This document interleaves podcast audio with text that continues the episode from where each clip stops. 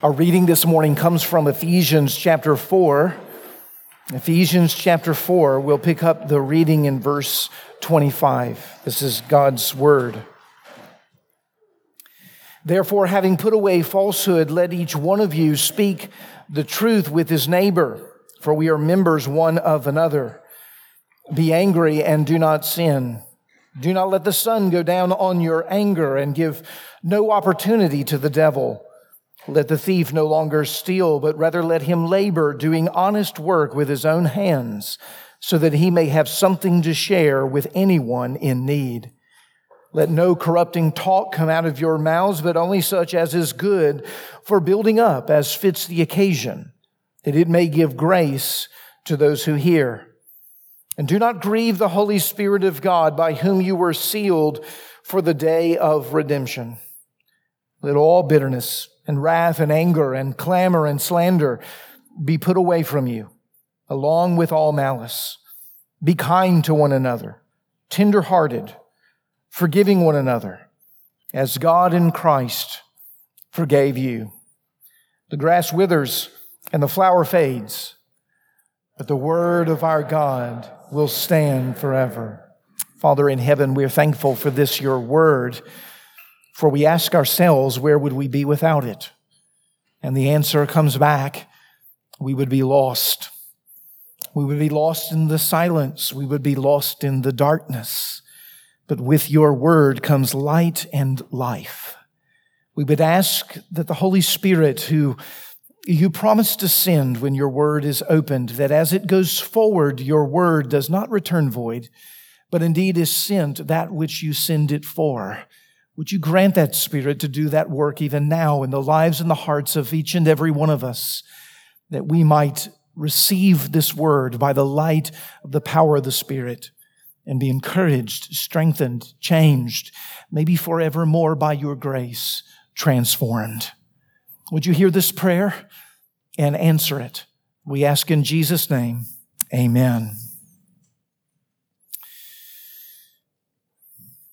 Well, in the first service this morning, as you noted in the bulletin, we had a baptism, a wonderful uh, baptism of a mother and a son uh, in this uh, congregation, a dear family who not too long ago made their way to the Middle Tennessee area, and as the Lord would have it, uh, recently brought a new sister and new brother in the Lord to us here at Cornerstone. We got to celebrate their professions of faith, coming to know the Lord this morning, which is, well, such a rich reminder that um, the Spirit is at work in our midst.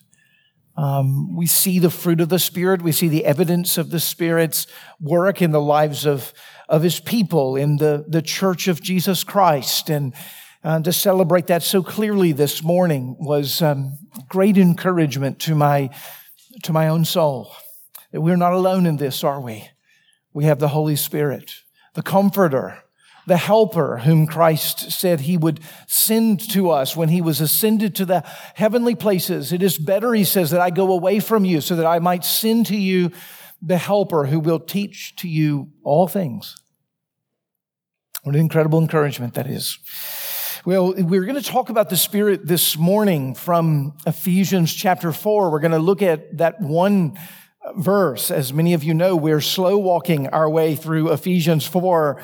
Uh, 25 through 32, taking really the summer to look at this section in Ephesians chapter 4. And it's rich. It's rich to speak to us about the Christian life. What does it mean to live the Christian life?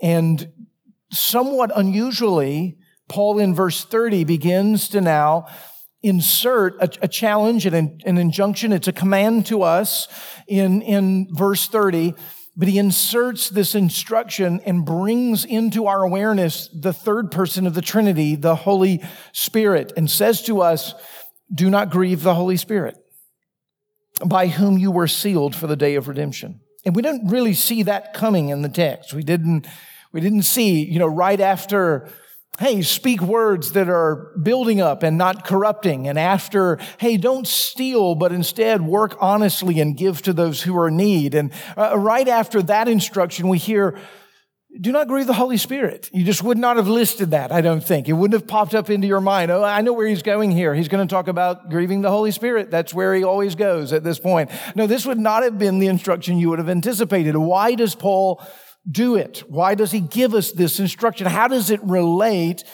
to all that's going on around us? Well, that's part of what we're going to really look at today as we consider this uh, short but field packed verse of truth from, from Paul's letter of the Ephesians. And in order to look at that instruction, we really, we really need to know better that third person of the Trinity. This gives us a moment um, in the midst of this study on the Christian life to, to pull back and to say, oh, he's speaking to us about the Holy Spirit. What do I think about the Holy Spirit? What, what, do I, what do I know about uh, the Holy Spirit? This text gives us the opportunity to be reminded most fundamentally that the Holy Spirit is a person. The Holy Spirit is a, is a person. Many Christians, if we're honest, don't consider the Holy Spirit as a, as a person. We, we, we know it maybe theologically. Maybe you, maybe you memorized the shorter catechism. Uh, maybe someone taught you long ago that there are three persons in, in the Godhead, the Father and the Son and the Holy Spirit. And this is called the Trinity. And then the person said to you, don't ask me anything else because I can't explain it, right? They did something probably like that. So you've heard the language of, there's a person of the Holy Spirit, but then actually the way that you may functionally live or conceive of the Spirit is more along the lines of, you know, an energy or a, or a force. You know, wasn't, May 4th wasn't too long ago, right? May, may the force be with you, right? That's sort of how we often think about the Holy Spirit. It's something we tap into, right? It's something we channel. It's a, he, it's a resource that helps us gain strength and wisdom and, and insight. We really treat the, the Spirit like that. You, you know, I've, I've heard, I've heard folks, you know, in a setting, they'll say something like, you know, I know the Spirit was there. The, the hair, it stood up on the back of my neck. I know the Spirit was, was there. I, I, hate to tell you that sometimes your hair will stand up on the back of your neck. It has nothing to do with the Spirit. Uh, sometimes it's because you met a person in a dark alley and you're a little scared. And, and that happened and it, it didn't have to do with the Spirit. It might have to do with the Spirit. That's not a foolproof method for knowing the presence of the Spirit or relating to the Spirit about what the hair on the back of your neck is doing. What does the Bible say? What does the Bible say about the person of the, the Spirit? Well, I want you to, to just course with me for a second around some of the qualities, personal uh, qualities that the Bible gives us around the Spirit. This is a mere sampling. This is in no way exhaustive, but it at least helps you uh, round out some notions or ideas around the person of the, of the Spirit. I want to just list a few of these. Paul in Romans chapter 8 says that the Spirit has a mind. The Spirit thinks. Um, the Spirit, according to Jesus in John 16, is a teacher. He communicates. Uh, he's described a few chapters earlier in John 14 as someone with a role. He's a helper and can provide comfort. Uh, John 14 tells us that we can actually know him. We can, we can know the Spirit. Uh, John 8 tells us that he prays. The Spirit prays for us. And John 16 says that he can bring conviction of sin. Have you ever been convicted of sin? Work of the Spirit. Uh, 1 Corinthians 12 says he gives gifts. He gives gifts to the church. He bestows gifts in the body. You, you, see gifts. We see gifts on display in a variety of ways. Every time that we gather here in the body during the week, we have gifts that are at work in, in the body. Those gifts, they come from the Holy Spirit. The, the Spirit is one who gives testimony. He's able to actually uh, stand in, so to speak, for the absence of the person of Jesus Christ, the Son of God, who's at the right hand of the Father in heaven. He's sending to us, the church, my spirit, he says. I send, I send my spirit to you. And the spirit stands in, so to speak, for uh, the, the presence of, of Christ. And, and Jesus has the gumption to actually say, it's better that he's here than I'm here. The greater things are going to happen because he's here and at work than, than, than me being here. I need to be at the right hand of the Father enthroned in, in heaven, but the Spirit is going to dwell with you even to the end of the age. The Spirit, you see some of the things then, don't you? You, get, you, you caught a smattering. There's a lot more to be said. But, but at least you've gotten something to put your, your, your, hang your hat on, so to speak. Put your hands around a bit. Oh, here's the Spirit. This is what it means to be relating to the person of the, the Spirit. He has these qualities uh, about him. Well, why is it important that we believe that he's a person? Why, why is that important? Well, first of all, we need to just say it's important because it's true. It's true and the Bible says it and we want to believe and embrace what the Bible says. So, so there's number one. It's true and we need to, we need to believe it. That's why it's important. But there's, there's more to it than that. And part of why the Bible drives us to the conclusion that the Holy Spirit is a person is that we would know this. Because he's a person, we can be in fellowship and relationship with him. We can be in relationship with him. We can be in fellowship uh, uh, with him. If he's an impersonal force or, a, or an energy, an it, rather than a, than a he, then, then, then he's more of a resource than he is a person. And it's more about what we can get from him rather than to be in relationship with him, which is really different. The fact of the matter is, the Spirit is a person like every one of the persons of the Trinity, the Father, the Son, and the, the Spirit, in order that we might know them, in order that we might speak with them, in order that we might have fellowship with them, but particularly in this text, the Holy Spirit. Now, why is that important? Well, I'm trying to, in some ways, build an appreciation here for the terminology of relationship so that you can Uh, want to and see the importance of drawing close to the Holy Spirit as we see that this is a trouble with us in this particular verse, as he's challenging us that the whole of the Bible is actually built around relationship.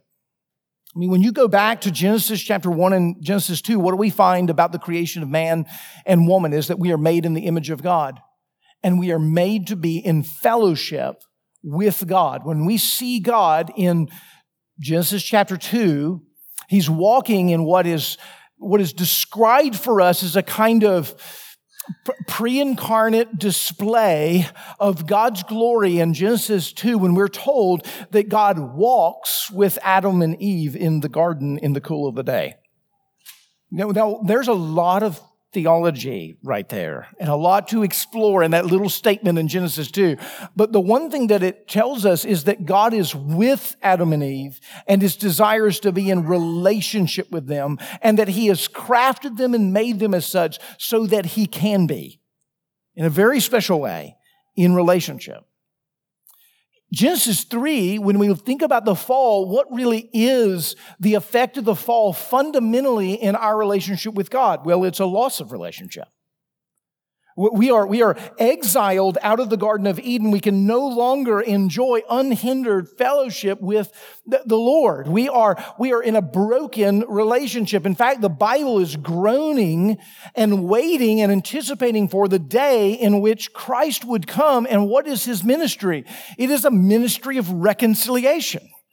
It's a ministry to restore relationship, that the persons of the Trinity, that God would be in relationship once again with his creation, with his people. That's the story of, of the Bible. And so the wonder of this particular text that's before us is it actually is a part of the grand narrative of the scripture, a, a narrative that's been longing for man to be once again in relationship with God. And what we see is that there's challenge with that. You see, when you hear uh, this instruction in Ephesians 4:30, do not grieve the Holy Spirit, you're catching the challenge of us being in relationship with God.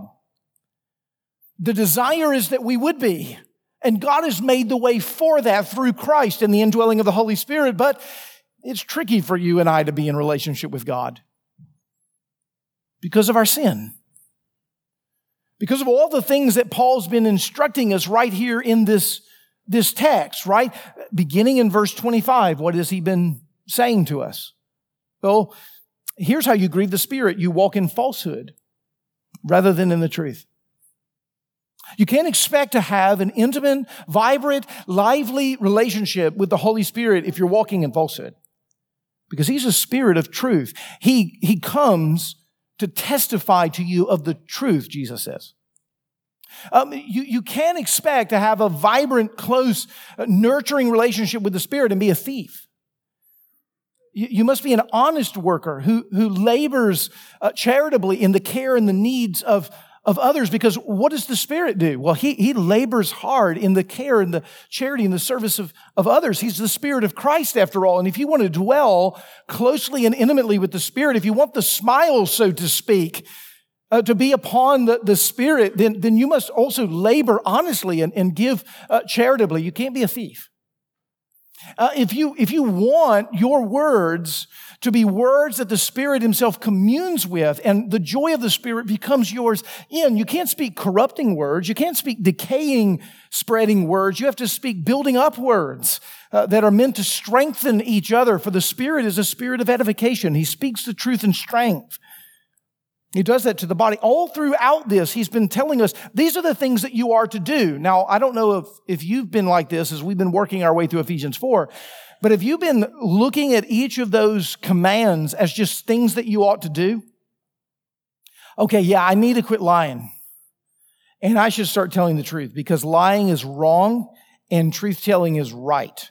I need to, I need to quit stealing, even those pens at work. Even, you know, you know what pens I'm talking about. Even, even those post-it notes. Even those post-it notes, I'm going to have to, I'm going to have to quit stealing those post-it notes at, at work. I need to, to, work faithfully and I need to be charitable in giving with, with what it is. I, those words I spoke to my spouse this morning over breakfast, I know, I know you're talking about them right now. You're thinking about them. Those decay spreading, corrupting words. I, I need to make amends this afternoon, right? When I, when I go home so that we can have building up words. I know I need to do that. All right. Break. Let's go do that. Have you been thinking about them sort of like that? Have you been thinking about the commands in that way? Notice what he does here in verse 30. He says, This is all about your relationship with God. This is all relational. These are not just things to do because they're right and wrong. These are pathways by which you either commune with God or you create a barrier in communion with God. You either damage your relationship with the Lord, you grieve the Holy Spirit, or you act in obedience and you nurture a relationship with the Spirit. You walk in the pathways of repentance. You see? These things aren't just atomized, dissected commands. They're a whole related to the pathway of relationship. You see, everything about the Christian faith centers around relationship, like when you came to worship this morning. Like you came to worship this morning, and, and well, why are you here? Some of you are asking that question. Why are, why are you here today? Well, it's Sunday and, and we need to go to, go to worship. Worship, it's what we do. It's what we do on Sunday. God commands it. I'm here because God commands it. You know, those are all good answers. But it's not just something that you do. What's happening here is that God is meeting with you. And you are meeting with Him. Relationship is happening here. What, what about when you read your, your Bible and, and you pray? You think, oh, I hadn't done that in a while. I need to cultivate those spiritual disciplines. Oh, yes. Oh, I need to read my Bible. Some of you think that, right? Well, what, if, it, what if you thought of it as hearing from God and speaking to God? What if it was about a relationship with Him? Now look at your sin that way. Look at your actions that way. Think about those words that you did speak. Think about those Think about the, those, those temptations that you faced this week, the ones you've given into and maybe the ones you've resisted.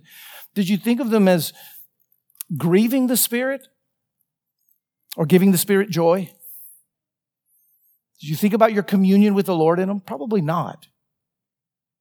How would that change things? How would that, how would that change, change things? If, if you begun to think of obedience and disobedience in the context of, of relationship, well, that's what the apostle Paul really wants us to do here. He's, he's invoking the Spirit and he's letting us know that these actions actually positively have an effect on your intimacy with the Spirit, your walking with the Spirit, your growth in grace. And, and then negatively, if you fall into sin, they damage your relationship. They grieve the Holy Spirit. Because the Holy Spirit is, well, holy. Did you catch that? Been easy to run past it. So if you're operating in unholiness, in sin, it's no surprise that your communion with the Holy Spirit would be hindered, right?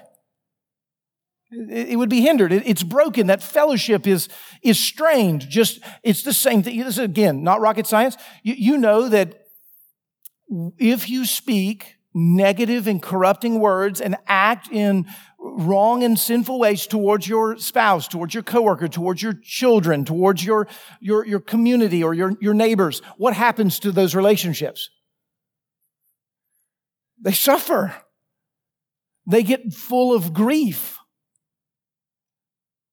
Eh, eh, likewise, if you, if you sacrifice, if you care, if you're, if you're prayerful, if you serve, if you're attentive, if you love, what happens to those relationships? They're strengthened. They're, they're, they're intimate. They're full of, full of joy. That's what, that's what Paul is welcoming you into. He wants you to know that your words aren't just about doing right and wrong. They're about nurturing closeness to the Lord or putting a barrier or obstacle to doing so. But I want you to see as you look at that, and even as you weigh the weightiness of that, it, striking, isn't it, that the, that you, through what you do or don't do, can, can cause sadness and produce sorrow in the heart and the life of the Spirit in relationship to you should be a sober note for each and every one of us. Think of, think of that moment where you did something wrong to uh, someone and you didn't feel particularly bad about it. You, you noticed that you had done it and you said, Oh, I shouldn't have done it, but you went, went along your way, right? This is a lot of our lives, sadly. And then that person, you know, comes back to you and they say to you, Listen, I've been trying to forget what you said to me. It just really hurt. And, and I, I couldn't sleep last night think, thinking about what you, you said, and, and their tears are welling up in their eyes as they said, I just knew I needed to come to you and I needed to, to be honest. I needed to confront this. I needed to speak to it because I have been filled with grief over what your words did to my heart. Now, in that moment, if you have a heart at all, what begins to happen? Sorrow, grief. You begin to, to experience not just the fact that you did something, but the effect of what you did on the soul of an individual and that relationship. You realize the damage that you, that you caused, that a barrier was placed before you and this person and you grieved them with what it is that you said. That's what Paul is telling us here. The Spirit is, is grieved when we fall into sin. That's meant, as John Owen would put it, that's meant to slow us down. It's meant for us to take inventory of the recognition of what he would refer to as the sinfulness of sin. Letting a sense for the depth of what our sin actually does damage wise in the relationships and lives of others, specifically here with regards to the intimacy of the Holy Spirit Himself. As heavy as that is, there's another piece that I want to draw to your attention to, and, and I hope this is encouraging to you. The encouragement is this notice in that word grief, there's something really important here. In that word grief, there's actually a lot of encouragement. And why do I say that? Well, I say that because in the word grief it tells you what kind of relationship you have with the Spirit. What kind of relationship you have with the Spirit. Well, Nate, what kind of relationship is that? Well, it's a loving and caring relationship.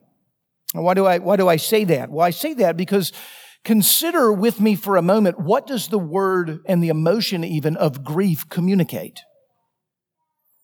When someone dies that you have known for many years, you've had you know, lengthy conversations with. You've worked side by side, shoulder to shoulder. You have, you have the moments where you've laughed, you know, those belly laughs with each other. You've, then you've wept with e- each other at low points. And then that person dies and you experience the pain of the loss of that individual.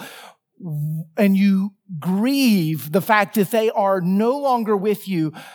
Think with me. Why do you grieve?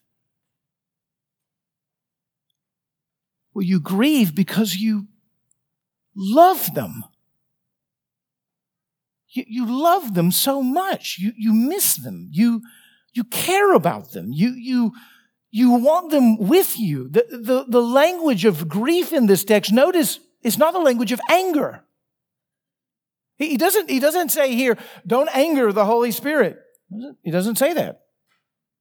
He says, don't grieve the Holy Spirit. You know, parents, you know this very well, don't you?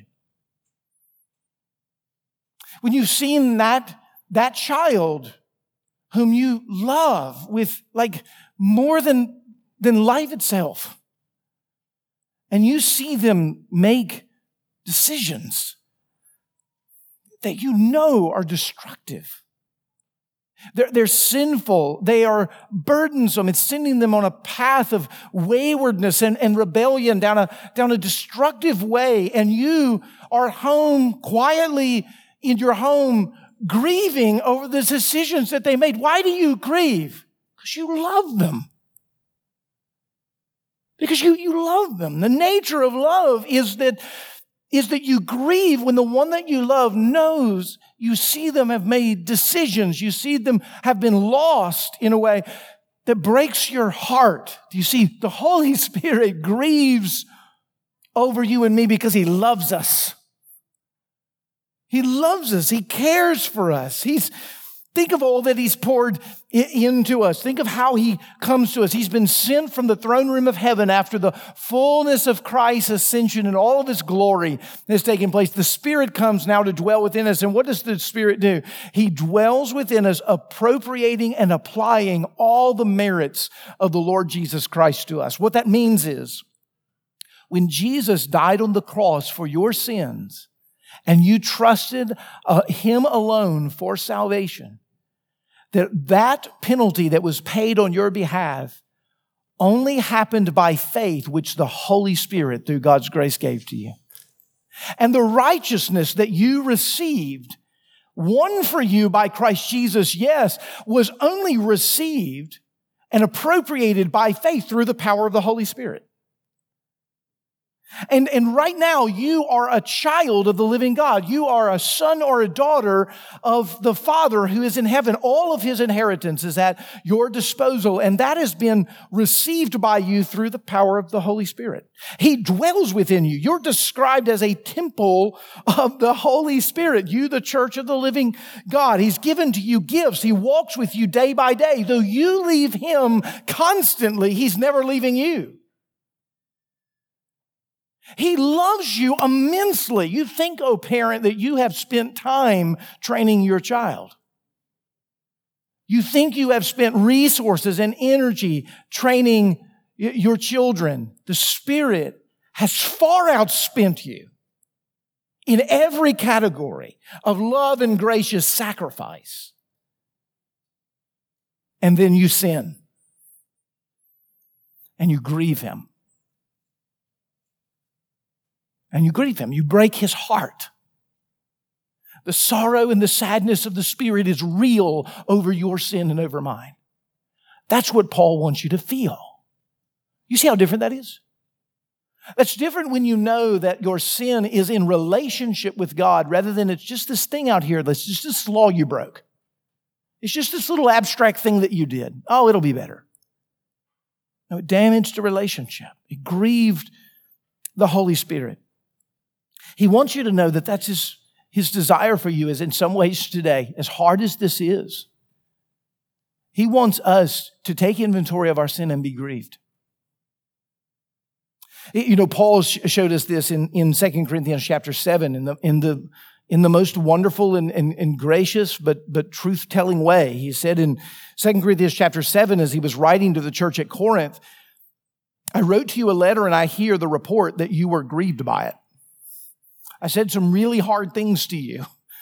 I exposed some things. I revealed some things. I had to speak some things to you that I knew was going to hurt, but they needed to be said. And, and I'm sorry that I hear that you were grieved by my letter, but I don't regret that I wrote the letter. And I don't regret that I said the things that I said because I've learned, according to Paul in 2 Corinthians 7, I've learned that it grieved you into repentance. It grieved you into repentance. That once you experience the grief of the reality of what your sin had caused, there was a godliness about it that led you to a change of life and heart in following the Lord rather than to remain mired in the reality of that sin that would lead to death. He says, I rejoice in that. I rejoice that my, my aim of my letter, not to cause you pain, but that in the pain to cause you joy, to ultimately lead to your change, to your transformation. You see, that's really what the Holy Spirit is doing day in and day out in our lives, is imparting to us a godly grief, a godly sorrow that would lead to a change of heart and a change of life that would produce, as it were, more growth in him. Now we know that's his point because notice how the whole verse ends. He tells us that we're not to grieve the Holy Spirit by whom we are sealed for the day of redemption. Now, I had this thought this week because it, well, it would, it's an understandable thought when you begin to hear that your sin grieves the Holy Spirit, does a part of you begin to say, I hope I hadn't grieved him too much. I hope I haven't grieved him to the degree that he's gone away. Um, or that will go away. And, and what, you know, is, is Monday going to be the camel's hair that breaks the back of my spiritual life in relationship with the Spirit? I got to be close. Like whatever the quota of grief is that I might hit, I've got to be fairly close to it. Could it be that the Spirit could be grieved away from me at some point in the future based upon my sin? That notice how Paul is anticipating us here. He says, do not grieve the Holy Spirit by whom you were sealed for the day of redemption. Notice he doesn't say, don't grieve the Holy Spirit lest in he, you grieve him away from you and thus ultimately fall from grace and have no hope in the world ever again.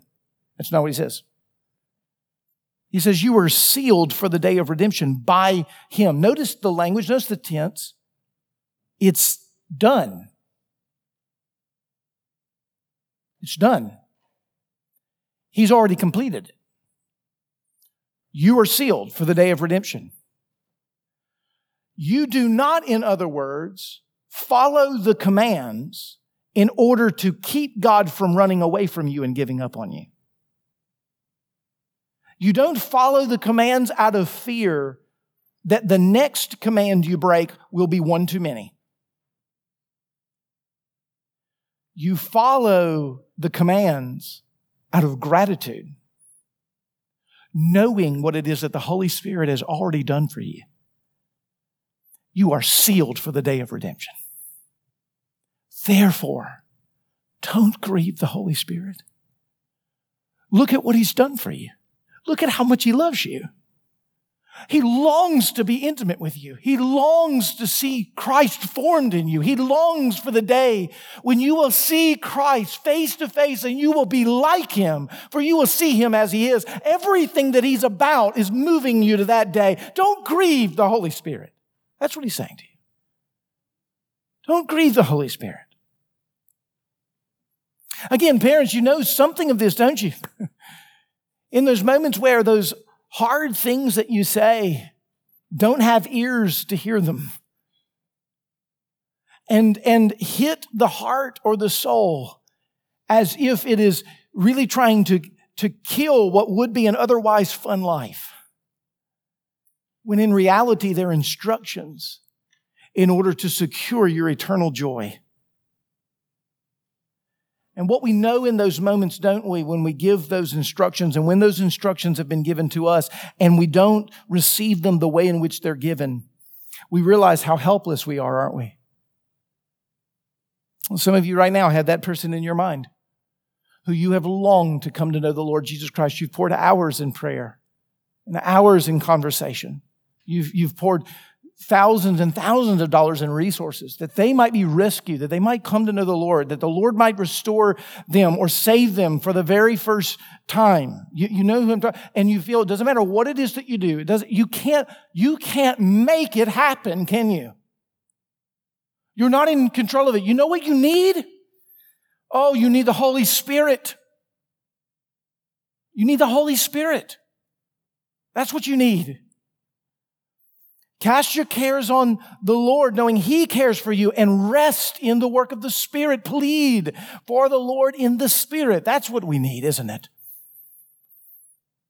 When we begin to see that we, and His kindness has sealed us for the day of redemption, and that we as a people have every reason to be thankful for what the Lord has done in our lives, we then don't follow the commands because they're commands we follow the commands because we want to walk closely with someone who will love us like that.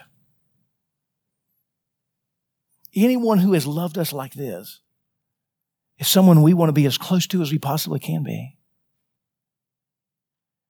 I remember there was a man in my church growing up who, well, I just wanted to be like.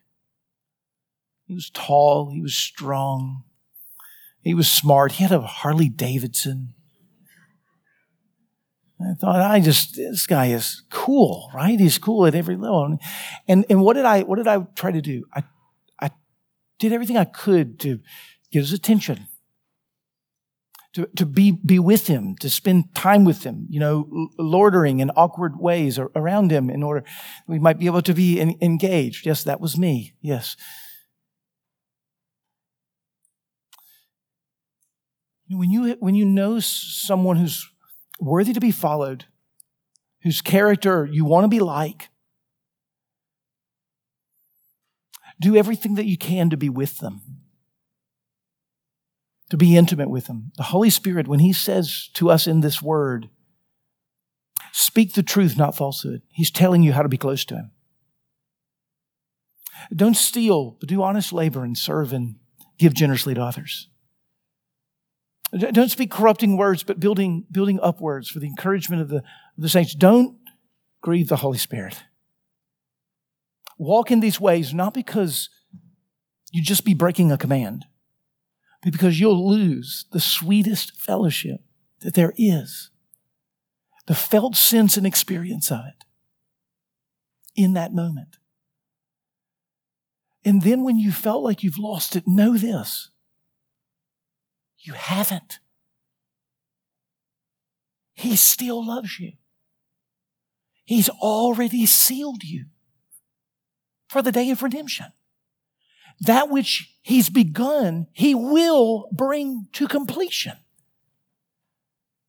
Therefore, don't grieve the Holy Spirit. Don't you want to be close to the Holy Spirit? Don't grieve the Holy Spirit, for He has sealed you for the day when you look at Jesus face to face and you are like Him. When you stand there on that day, it will be because of the Holy Spirit and His work in you. More of Him, we pray, in more of us. Father in heaven, would you please come and help us to be a people who do not grieve the Holy Spirit? But who are committed and, and drawn day in and day out by the love that He spreads abroad in our hearts through Christ, that we would want more and more to become like Christ, and we can only do that by the power of the Spirit. Oh Lord, we know that some level of flesh is always going to be with us until Christ returns, until we are with you in uh, glory. So some measure of grief is probably inescapable. But Lord, do not let us in any way relax because of that. Instead, Lord, uh, let us say to ourselves, what is the least amount of grief that we might give to the Holy Spirit and the closest amount of intimacy that we might enjoy with Him? And let that be the passion of our heart with our eyes set towards the secured day of redemption that we are sealed for. Uh, Lord, you know to the varying ways that this word needs to be applied in this room right now. Lord, would you be mindful of it? And would you bless us, your people, with a rich display of your grace as we walk by faith and not by sight? We ask this in Jesus' name. Amen.